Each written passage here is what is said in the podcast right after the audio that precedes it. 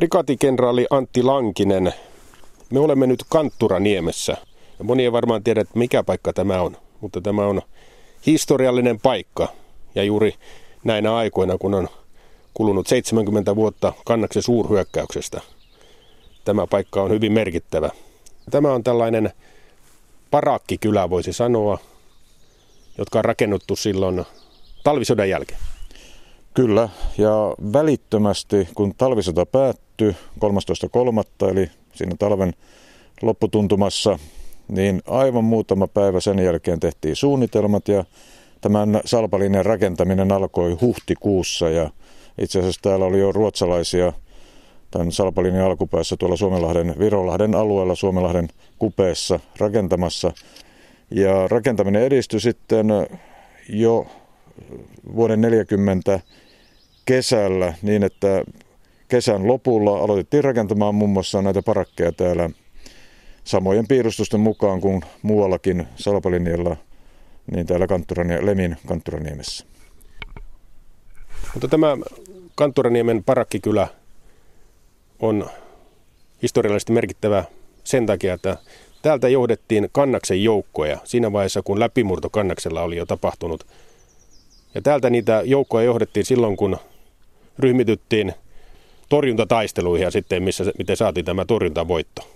Siinä, siinä tosiaan tätä rajua rynnistystä varten piti ryhmittää nopeasti joukot uudelleen ja silloin tämä Kanttoranemi tuli uudelleen sotakartalle sillä tavalla, että tässä torjuntavaiheessa, nimenomaan Kannaksen torjuntavaiheessa, perustetun Kannaksen joukkojen komentaja tarvitsi esikuntaa ja se haettiin tästä salpalinjan takaa sopivalta paikalta ja täällä oli valmiit tämmöiset puiset parakki rakenteet ja näihin sitten ryhmitettiin tämä esikunta.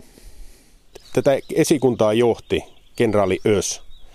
Ja nyt oikeastaan olemme täällä tämän esikuntaraken, silloisen esikuntarakennuksen pihalla tässä näin. Tai minkä takia hän perusti tämän esikuntansa tänne?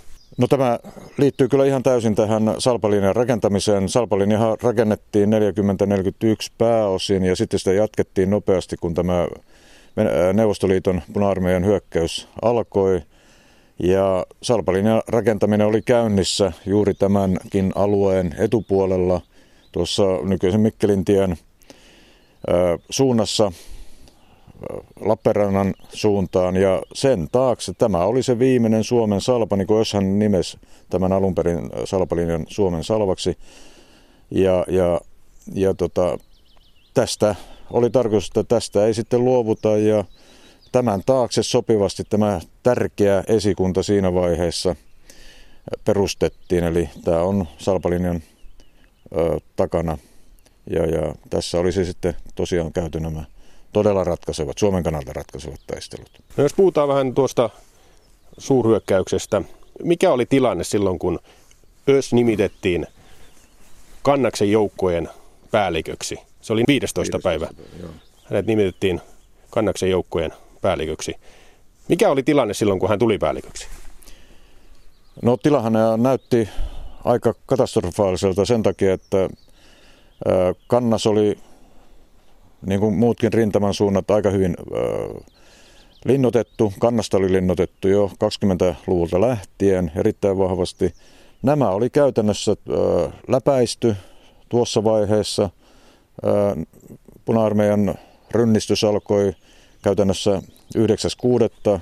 10.6. tuli läpimurto, 20.6. oltiin jo, olivat Viipurissa, joten tämä Kannaksen vahva puolustus järjestelmä oli läpäisty ja, ja tämä oli sitten, sitten piti tehdä jotain radikaalia.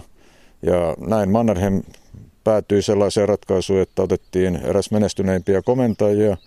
Siihen saakka sanotaan, että ei juurikaan tappioita kokenut komentaja käyttöön ja hänelle, hän, sitten, hänelle perustettiin esikunta, tämä Karilan kannaksen joukkojen komentajan esikunta ja annettiin hänelle sitten vapaat, tai tehtävä ja vapaat kädet toimia, että täyttääkseen tämän tehtävän. Kysehän on tälleen hyvin nopeasti perustetusta esikunnasta, pienestä esikunnasta, komentajakeskeisestä esikunnasta.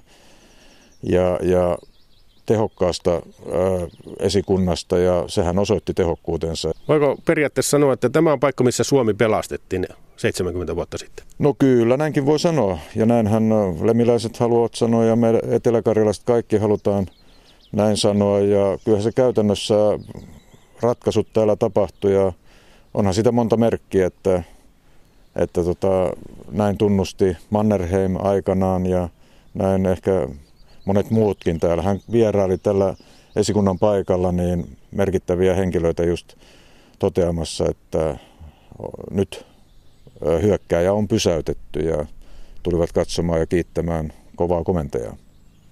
Ja täällä myöskin kenraali Ös palkittiin, voi sanoa. Kyllä, aika yllättäen jo 26.6. Eli sehän on vain noin kymmenen päivää sen jälkeen, kun hänelle oli tämä tehtävä annettu, niin oli esitetty päämajassa, että hänelle pitää kyllä myöskin Mannerheim risti saada, joka oli kovin palkkio kovista sotilassuorituksista, joita, joita 191 Suomessa jaettiin ja hän oli sitten 131. Eli kesken kovien taistelun, mitä ratkaisua ei silloin ollut vielä saavutettu, niin pääsikunnassa tehtiin esitys, että Mannerheim risti ja Mannerheim myönsi heti ja kävi sen sitten myöskin luovuttamassa tosin vasta pari, runsaat pari viikkoa, kaksi ja puoli viikkoa myöhemmin täällä tällä paikalla Kanttura-Niemessä. Kuinka kauan täällä sitten oli tätä esikuntatoimintaa? Kuinka pitkä se oikeastaan oli se kunniakas aika täällä? No nimenomaan täällä Kantturaniemessä, Lemin Kantturaniemessä, niin aikahan alkoi 29. päivä kesäkuuta, eli siihen saakka oltiin Imatralla. Aluksi vähän aikaa siellä neljännen armeijakunnan esikunnassa, sitten Imatralle perustettiin esikunta, jossa se toimi edessä Huvilassa – siis kesäkuun loppuun saakka. Samalla tiedusteltiin täältä Salpalinjan takaa sopivaa paikkaa, päädyttiin tähän Kantturaniemeen ja täällä johdettiin heinäkuun kovat taistelut, Tali Ihantala, Vuosalmen taistelut, Viipurilahden taistelut ja, ja, ja sitten, sitten hän täältä niin kuin käytännössä junailtiin myöskin tämä rauhan suunnitelmat ja valmistelut syyskuun alussa ja sen jälkeen täällä esikunta oli vielä ää, lokakuun alkuun saakka, silloin, jolloin tämä perut, ää, tota, purettiin. Eli kesäkuun lopusta lokakuun alkuun? Lokakuun alkuun, kyllä. Mutta sitten tänne tuli heti sen jälkeen, kun näitä loppujoukkoja piti sijoittaa, taas oli menetetty joukkojen kasarmeja ja alueita tuolla nykyisen rajan takana vanhan Karjalan alueella ja silloin sen jälkeen sodan jälkeen ryhmitettiin joukkoja tämän Salpalinjan varteen ja tähän tuli muun muassa neljännen divisioonan esikunta tälle alueelle. Mutta sitten sodan jälkeen tämä on toiminut puolustusvoimaan henkilökunnan lomapaikkana, idyllisenä lomapaikkana voi sanoa.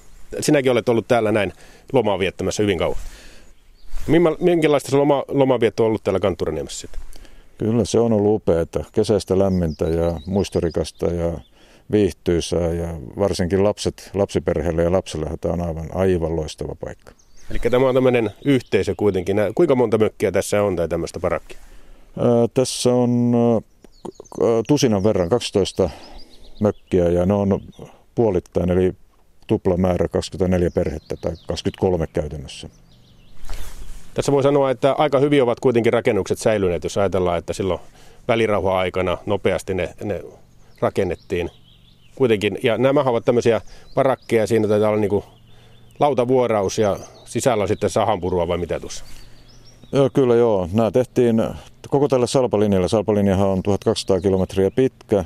Ihan koko pätkällä ei näitä parakkeja rakennettu, mutta itse olen kyllä nähnyt tuolla äh, Nurmeksen tasalla pohjoisessa, Pohjois-Karjalan pohjoisosassa näitä samoja ja, ja Suomenlahdelta lähtien, Mäntlahdesta lähtien on samanlaista. Lemillä näitä on kolme tämmöistä mökkialuetta, Luumäellä on useita.